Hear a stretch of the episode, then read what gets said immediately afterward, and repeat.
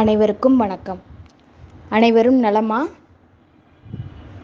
இன்னைக்கு நம்ம பார்க்க போகிற கதை உற்சாகத்தை பற்றி கதைக்கு போகலாமா போர் முரசு கொட்டு.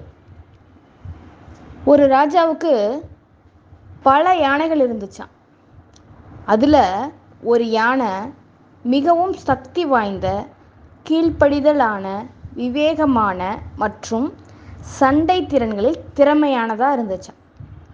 பல போர்க்கள பல போர்களில் போர்க்களத்தில் அனுப்பப்பட்டு ராஜாவுக்கு வெற்றியை பெற்று தான் அது திரும்பி வருமா? எனவே ராஜாவுக்கு அந்த யானையை ரொம்ப பிடிக்குமா? இப்போது அந்த யானைக்கு வயசாயிடுச்சு. முன்னாடி மாதிரி போர்க்களத்தில் போர் செய்ய முடியலை. அதனால் மன்னர் இப்போது அந்த யானையை போர்க்களத்துக்கு அனுப்புறதில்ல. ஆனாலும் அவரோட அணியில் ஒரு பகுதியாகவே அந்த யானை இருந்தது. ஒரு நாள் யானை தண்ணீர் குடிக்க ஏரிக்கு போனது. ஆனால் என்ன ஆயிடுச்சு ஏரியில் இருந்த சேற்றால் கால்கள் சிக்கிச்சு அடுத்து என்ன ஆயிடுச்சு? கொஞ்சம் கொஞ்சமாக கால் மூழ்க ஆரம்பிச்சுது. எத்தனை முறை முயன்றும் சேற்றில் இருந்து அதன் காலை என்ன பண்ண முடியல? அகற்றவே முடியலை. யானை சிக்கலில் இருப்பதாக அதோட அலறல்ல இருந்து மக்கள் தெரிஞ்சுக்கிட்டாங்க. யானை சேற்றில் சிக்கிய செய்தி ராஜாவையும் சென்றடைந்தது. ராஜா உட்பட மக்கள் எல்லாரும் யானையை சுற்றி கூடி நின்று அதை எப்படி சேற்றிலிருந்து வெளியேற்றது? அப்படின்னு பல்வேறு முயற்சிகளை மேற்கொண்டனர்.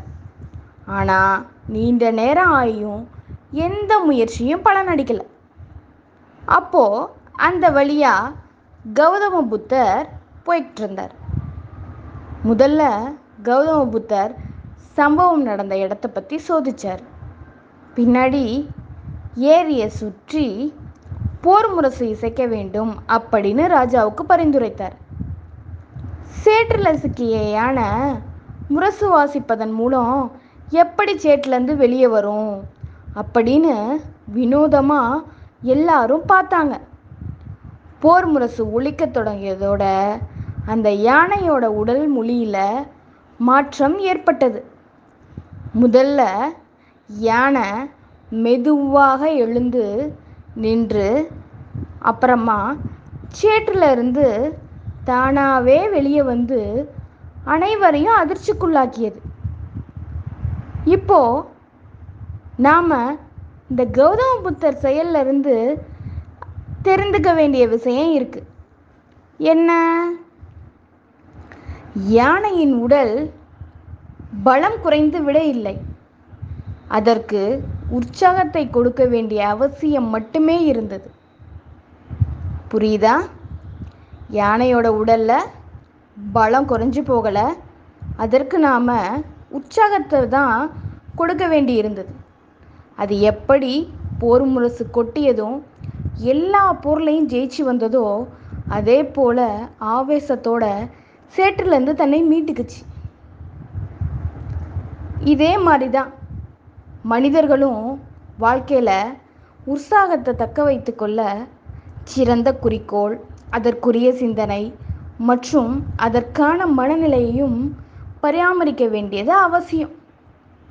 மேலும் எந்த சூழல்லையுமே ரக்தி அடையக்கூடாது இப்போ நம்ம சவாலான காலத்தில் இருக்கோம்.